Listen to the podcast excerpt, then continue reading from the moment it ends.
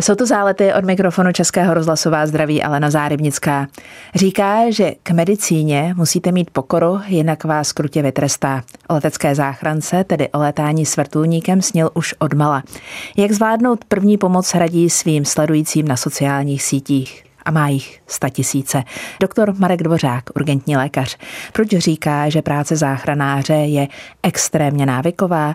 Uslyšíte už za moment. Jsem ráda, že nás posloucháte nejenom přímo v rozhlase, ale taky na podcastových platformách či v aplikacích. Český rozhlas Pardubice, rádio vašeho kraje. Doktor Marek Dvořák se narodil v Pardubicích, absolvoval druhou lékařskou fakultu Univerzity Karlovy, pak nastoupil na internu Pardubické krajské nemocnice. Atestaci má z všeobecného praktického lékařství a taky z urgentní medicíny. Pracuje nejenom na urgentním příjmu v Motolské nemocnici, ale hlavně u letecké i pozemní zdravotnické záchranné služby v Hradci Králové. Mezi nebem a pacientem tak se jmenuje knižní rozhovor, který s ním vedl Martin Moravec a řekl, že při psaní žádné další knížky, teď myslím Martin Moravec, nezažil takový koktejl emocí.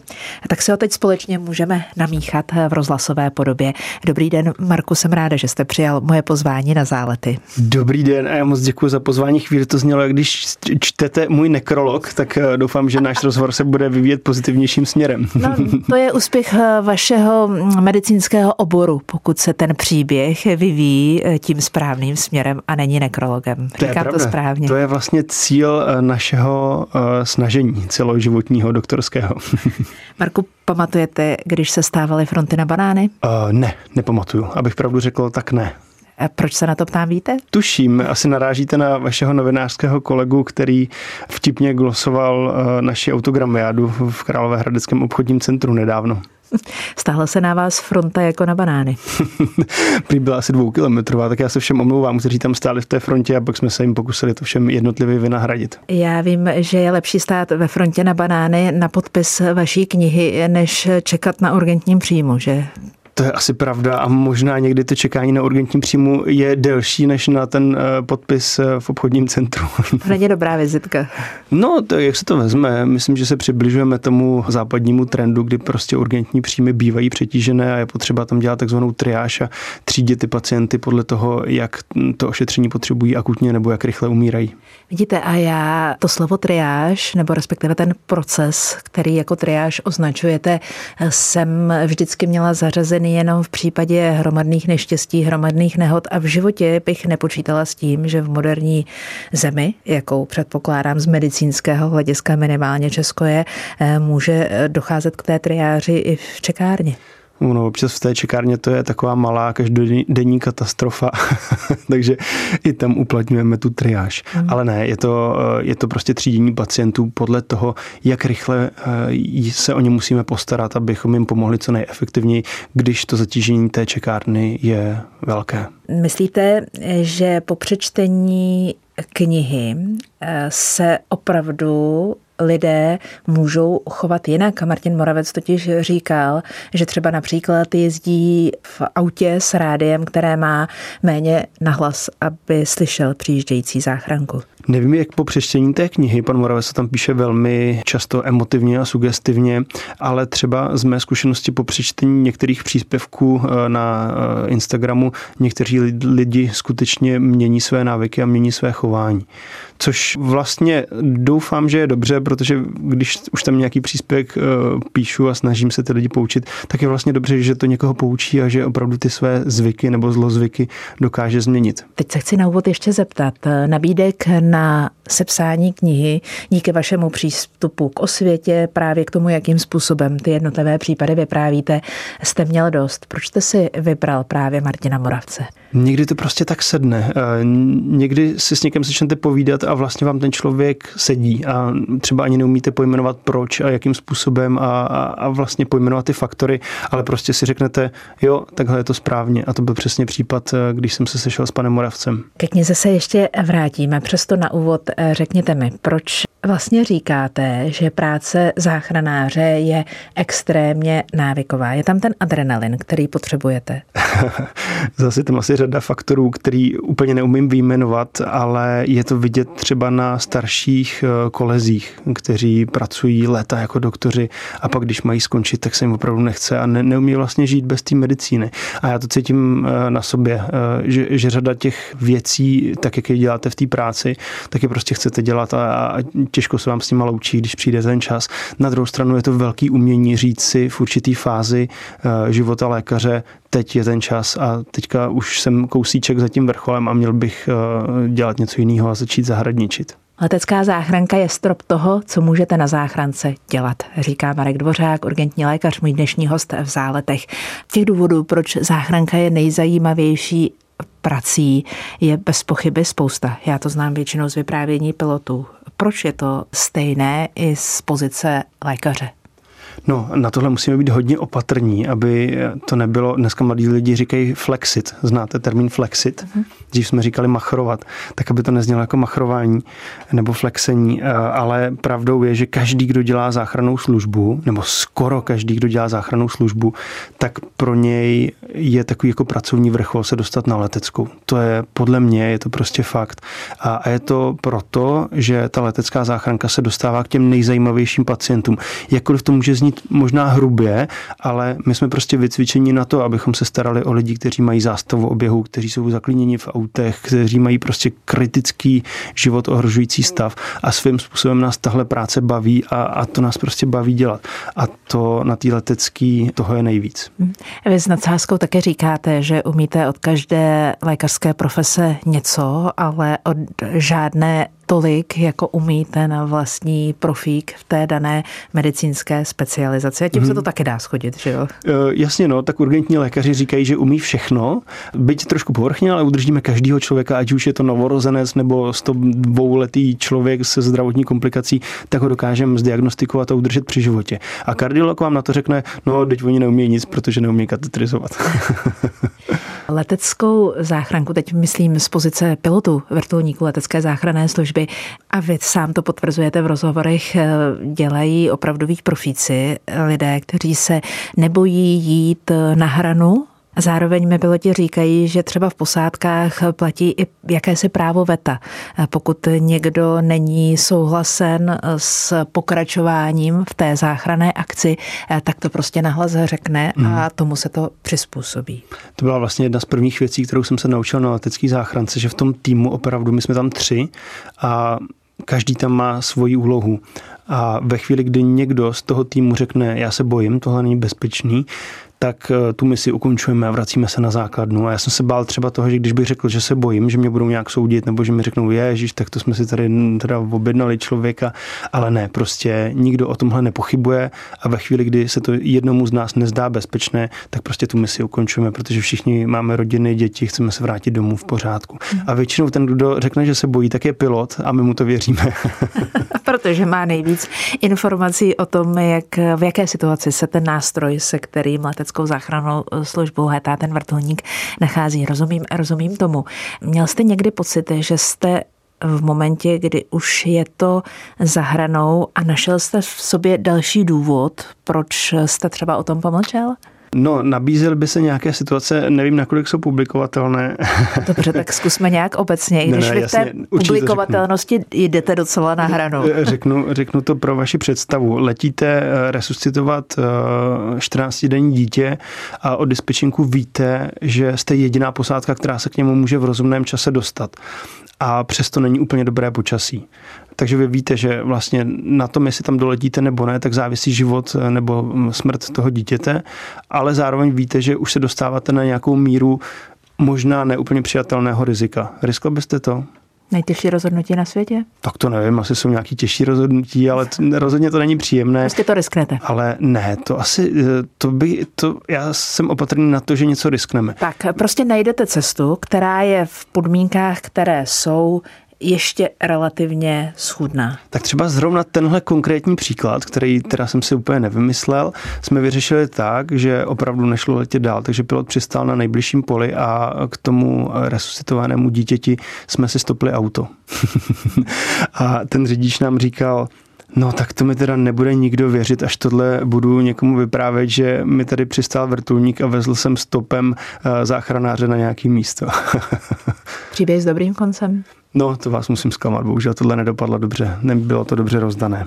Český rozhlas Pardubice, rádio vašeho kraje.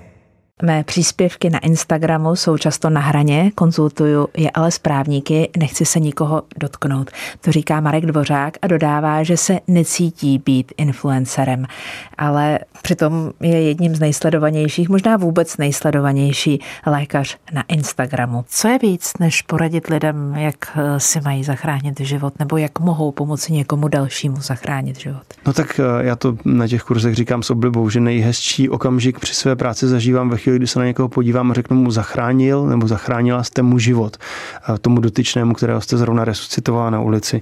A to vidíte i na tom příjemci, že ta informace v něm zůstane dlouho.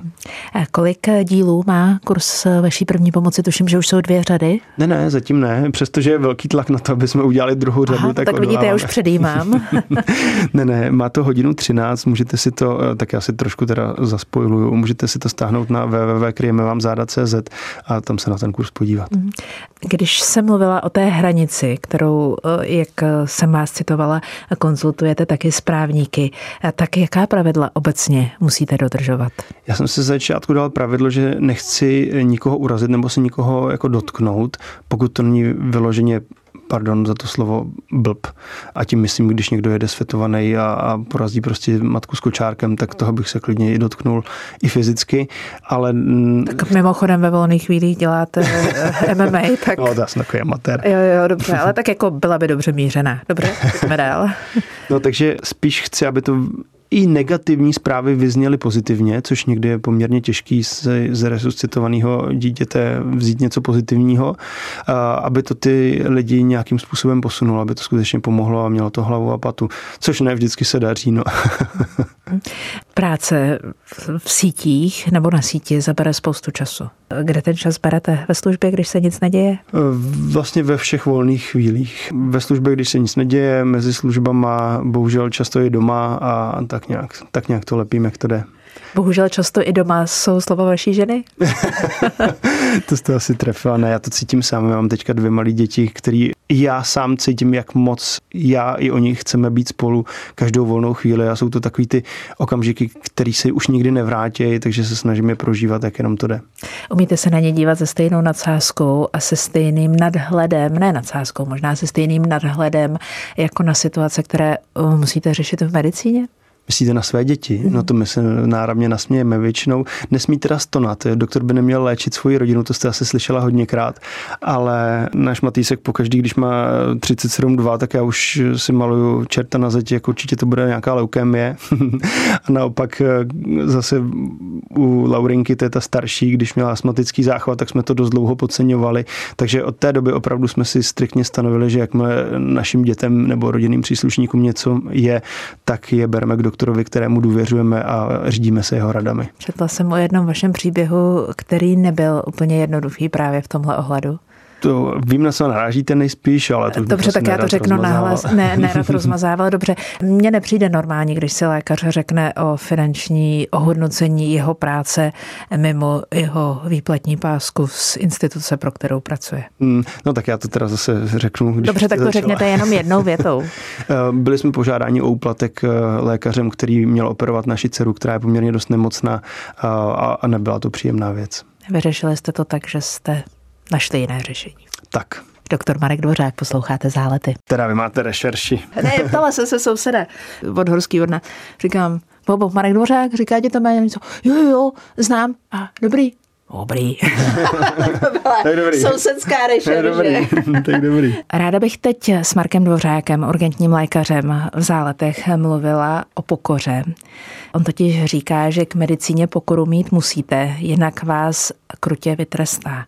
Máte nějaký konkrétní příklad? Měl bych jich možná několik a asi si to prožije každý lékař, protože v životě každého lékaře, když vylezete z lékařské fakulty, tak někdy nabídete dojmu, že už umíte všechno.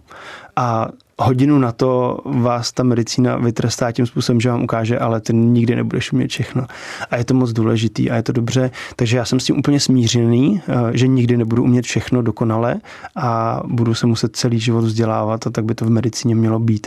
A vždycky, když si nevíte rady, tak je dobré se nechat poradit od někoho zkušenějšího. Naštěstí medicína tímhle způsobem funguje, že většinou máte někoho, koho si můžete zavolat na pomoc, na poradu nebo to s někým rozebrat když mluvím s lékaři nebo když poslouchám lékaře, často stejně jako v jiné bublině, poslouchám specifické vtípky, specifický humor, který sebou ta profese přináší. Jak je to mezi lékaři?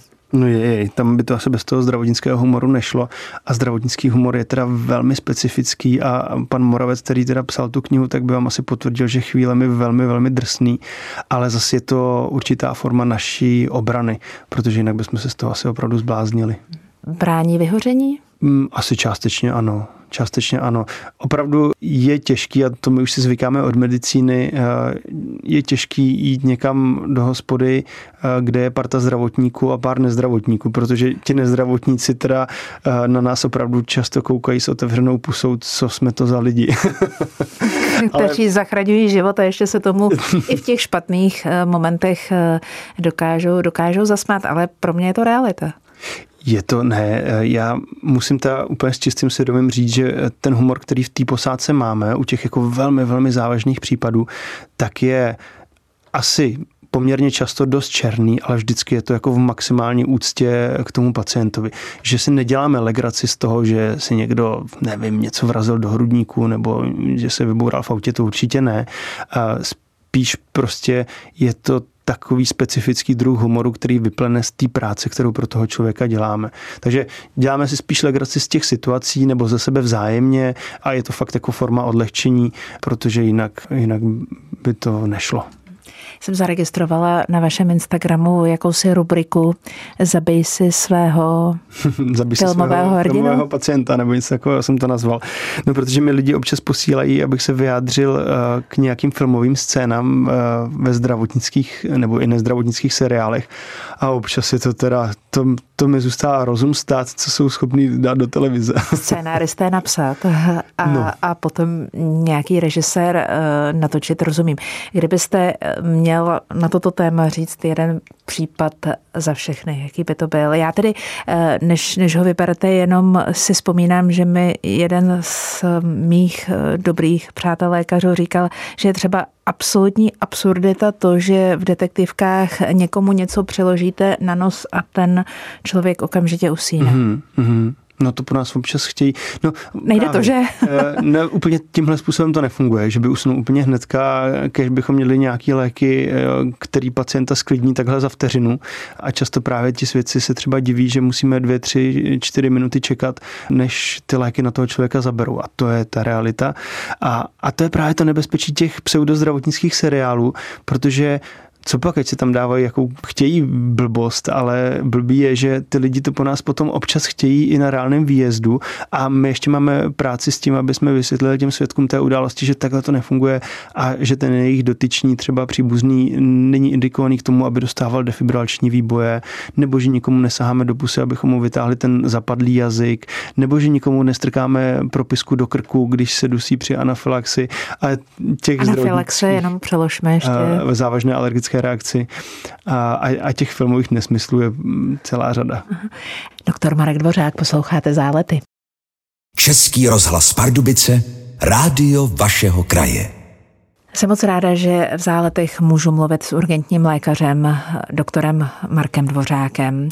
Říkám si, že když prožijete nějaký konkrétní případ, je důležité se, ať už to dopadne jakýmkoliv způsobem, z něj poučit. Je to velmi důležitý, komunikace je základ i v tomhle a já jsem rád, že náš šéf, náš šéf nás dost cepuje v tom, abychom spolu tímhle způsobem komunikovali a abychom po každém zletu, i když byl třeba standardní, udělali ten takzvaný debriefing a, a aby nikdo neodcházel domů e, ze služby s pocitem, že třeba pro daného pacienta šlo udělat víc, anebo s pocitem, že co kdybychom tohle udělali jinak, nedopadlo by to třeba jinak. Takže e, přesně tyhle otázky e, si chtě nechtě klademe v tom týmu bezprostředně po té akci a žádná z nich nezůstane nezodpovězena. Vy jste použil vlastně slovní spojení váš šéf, mm. myslel jste šéfa na letecké záchranné službě, doktora? Truhláře.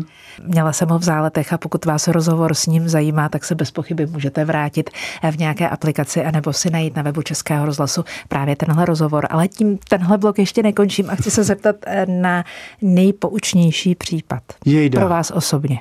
Můj kolega říká, není malých výjezdů nebo není malých vzletů. Já v rámci té psychohygieny mám taky jednu věc, že musím třeba jako přemýšlet nad tohle otázkou, protože většinu svých vzletů si nepamatuju, anebo musím pátrat někde v paměti, kde zůstávají uložený a někde trošičku jako zavřený a zpracovaný. A zase je to další z obraných mechanismů asi každého doktora, který pracuje s takhle jako akutně nemocnýma lidma, že do toho příběhu vstoupí a pak z něj zase vystoupí a tím to pro něj končí, protože jinak by to nebylo dobrý. Takže já teďka, když eh, jsem nevěděl otázky dopředu, tak eh, asi nedokážu ani odpovědět, který vzhled byl nejpoučnější, ale je to kumulace. Já jsem eh, celý svoje mládí na záchrance trávil tím, že jsem si četl výjezdový záznamy svých kolegů a to byla úplně nejlepší učebnice. To bylo fakt, protože O každém pacientovi záchranná služba vyplňuje záznam o výjezdu, kde píše, k čemu tam jedou, co se mu děje, jak se to projevuje, co na něm zjistili a jak to řešili a komu ho předali. Což pro mě bylo úplně úžasný se učit a číst a prostě těchto výjezdáků jsem přečetl tisíce uh, za, za tu dobu, co jsem se učil vlastně, jak být doktorem na záchranné službě. A bohužel, a tak si trošku tady postesknu, dnešní mladí lékaři nebo i zdravotníci, záchranáři tohle nemůžou dělat, protože je všechno uh, zavřený kvůli nějakému pseudo GDPR a ochraně osobních údajů, což nechci zlehčovat ochranu osobních údajů, ale prostě je to někde zavřený a nikdo se k tomu nedostane. A i to, že předám pacienta v nemocnici a zavolám svýmu kolegovi, měl opravdu infarkt, jak jsem si myslel, tak kdyby můj kolega se držel striktně zákona, tak jak je napsaný, tak řekne, pane kolego, vaše péče o tohle pacienta skončila tím, že jste mi ho předal a já vás nemůžu dál informovat o jeho zdravotním stavu. Absurdita. Je to, mně to přijde úplně ujetý, totálně. Věta, děkuji vám, zachránil jste mi život. Očekávala bych, že i urgentní lékař, lékař zdravotnické záchranné služby, ať už pozemní nebo letecké, prostě párkrát za svůj život uslyší. Pletu se? No já nejsem moc dobrý doktor, já to často neslyším.